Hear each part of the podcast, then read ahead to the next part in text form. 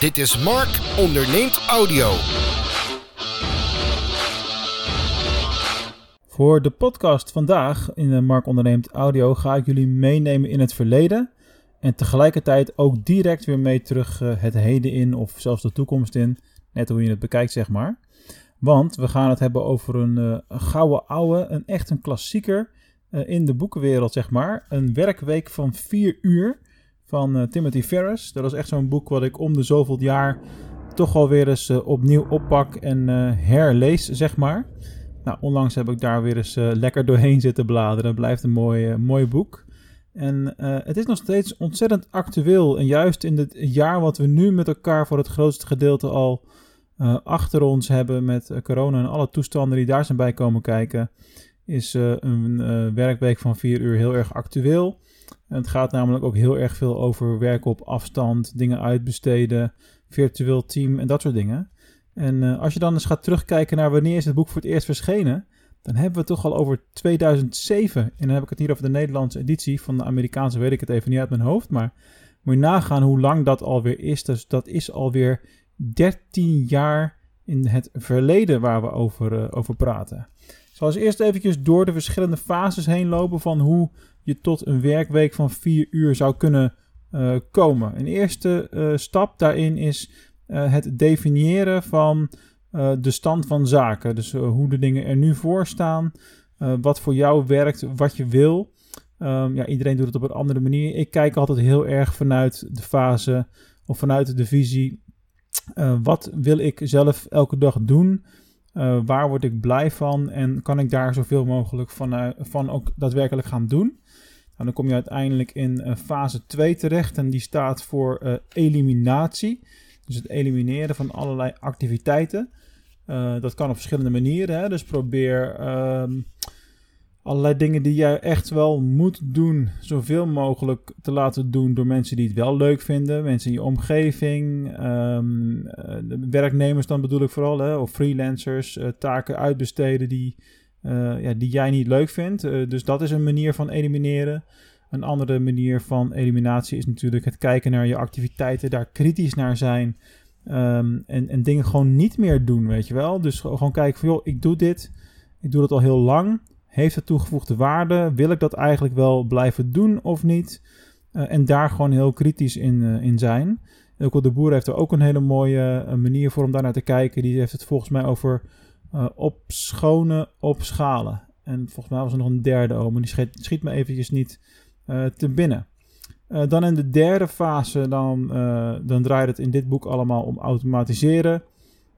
Nou, best wel bijzonder, want het gaat eigenlijk over heel veel dingen waar we helemaal met elkaar allemaal nu mee bezig zijn tegenwoordig. Hè? Dus van, van automatische e-mails en automatische antwoorden tot aan uh, het werken met een, met een VA en noem het allemaal op. Dus eigenlijk alles wat je niet meer zelf hoeft te doen of handmatig hoeft te doen. Zorg ervoor dat daar processen voor ingericht worden. Nou, dat is iets waar ik altijd wel heel erg achter sta. dan heb je de vierde fase. En die gaat natuurlijk heel erg over bevrijding. noemen ze dat hier. Uh, hoe kun je ervoor zorgen dat je niet meer nodig bent? Dus dat, dat bedoelen ze hier met vrijheid creëren. Hè? Dus uh, zo, hoe zorg je ervoor dat je in een rol komt dat je bijna alleen nog maar aan je bedrijf hoeft te werken en niet meer zozeer in je bedrijf. Um, dus niet meer nodig zijn in de dagelijkse processen. Dat is wel een hele, hele belangrijke. Ja, en, en, en, dat kan vanuit verschillende perspectieven. Hè. Wij hebben het dan heel erg vanuit de ondernemer en de, de vrijheid die daarbij komt kijken. Um, kijk, ik heb dat ook op die manier ingericht. Het is niet voor niets dat ik de ruimte heb gezien een jaar geleden en gevoeld om naast het ondernemerschap ook uh, parttime in dienst te gaan als docent bij de Fonds. Omdat ik daar graag het een en ander wil neerzetten en een steentje aan uh, bepaalde dingen wil bijdragen. Uh, dat kan alleen maar omdat ik het in mijn eigen bedrijf zo goed geregeld heb dat ik niet meer bij alle dagelijkse processen nodig ben moet bijvoorbeeld heel gek lopen, wil de vaste lijn gaan en wil ik degene zijn die hem, uh, die hem aanneemt. Om maar een heel simpel voorbeeldje uh, te geven. Nou goed, dat zijn eigenlijk de grootste dingen, hè, de grootste fase. En uh, ja, dan zijn, is er nog een fase 5 met allerlei bonus hoofdstukken met hoe je dan je leven moet gaan inrichten als je heel veel tijd hebt. En dat soort zaken. um, niet dat ik nou letterlijk wilde vertellen wat de inhoud van het boek is natuurlijk. Maar het gaat mij erom van, joh, ehm, besef dat zo'n visie uh, over uh, vrijheid en efficiënt werken uh, en met weinig tijd veel voor elkaar krijgen, dat is niet nieuw. Dat is niet van deze tijd. Het is wel iets waar we in 2020 met z'n allen veel meer mee bezig zijn geweest. Dat zeker. Maar het is absoluut niet iets wat ineens om de hoek komt vliegen, zeg maar. Een andere vraag die je misschien moet gaan stellen is: hè, een werkweek van vier uur. Wil je dat wel echt? Is dat wel iets waar je op zit te wachten? Of um, ga je dan op een plek komen dat de muren op je afkomen? Of zit je dan ineens continu thuis met je partner en levert dat weer allerlei nieuwe situaties op? Laat ik het zo maar netjes zeggen. dus de vraag die je moet stellen is: um, wil ik echt wel een werkweek van vier uur? Wil ik het wel echt op die manier inrichten? Um, en um, word ik daar wel blij van? Dus voor mij is het niet zozeer leidend om een werkweek van vier uur te hebben. Ik moet er niet aan denken. Maar je kunt wel alle uh, facetten uit die theorie gebruiken en alle facetten uit die systematiek gebruiken uh, die bij jou passen. En die aansluiten op de manier zoals jij de dingen wil inrichten. En daarbij kun je natuurlijk, als je die tijd gecreëerd hebt, dat, dat opvullen met andere dingen die nuttig zijn, waardoor je weer meer persoonlijke groei kunt realiseren of waardoor je je bedrijf kunt laten groeien. Dus je kunt gerust nog wel weet ik veel, 32 tot 40 uur per week aan je, aan je bedrijf uh, besteden of aan je uh, persoonlijke groei of je zakelijke leven of hoe je het ook noemen wil. Want dat is een beetje wat ik probeer te doen.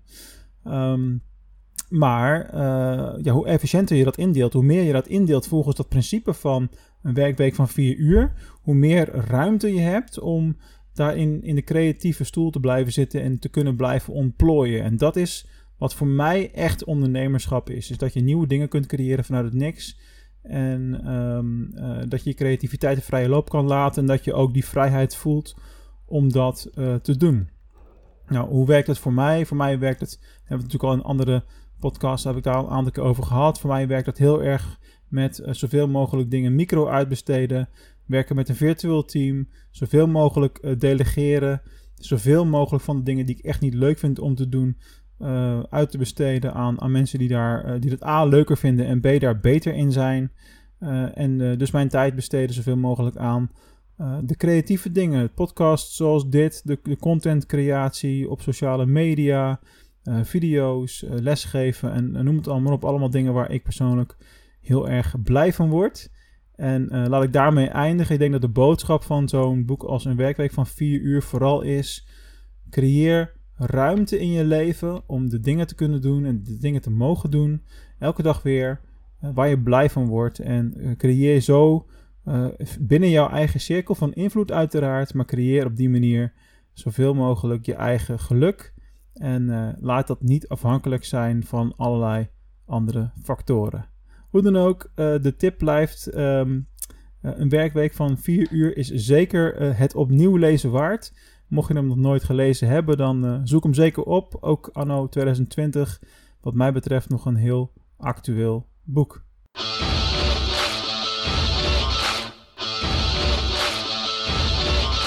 Hey, wat tof dat je weer hebt geluisterd naar een aflevering van Mark Onderneemt Audio.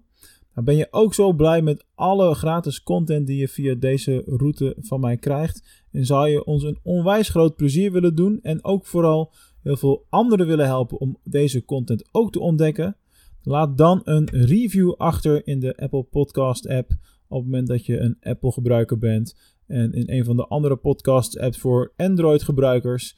Want daarmee help je ons enorm. Daardoor worden we beter zichtbaar in de stores uh, waar ze gratis te downloaden zijn. En zorgen we ervoor dat steeds meer mensen naar deze content kunnen gaan luisteren. Dus laat ons weten wat je ervan vindt. En ik lees ze natuurlijk zelf ook allemaal en waardeer jouw input enorm. Dankjewel en tot de volgende aflevering.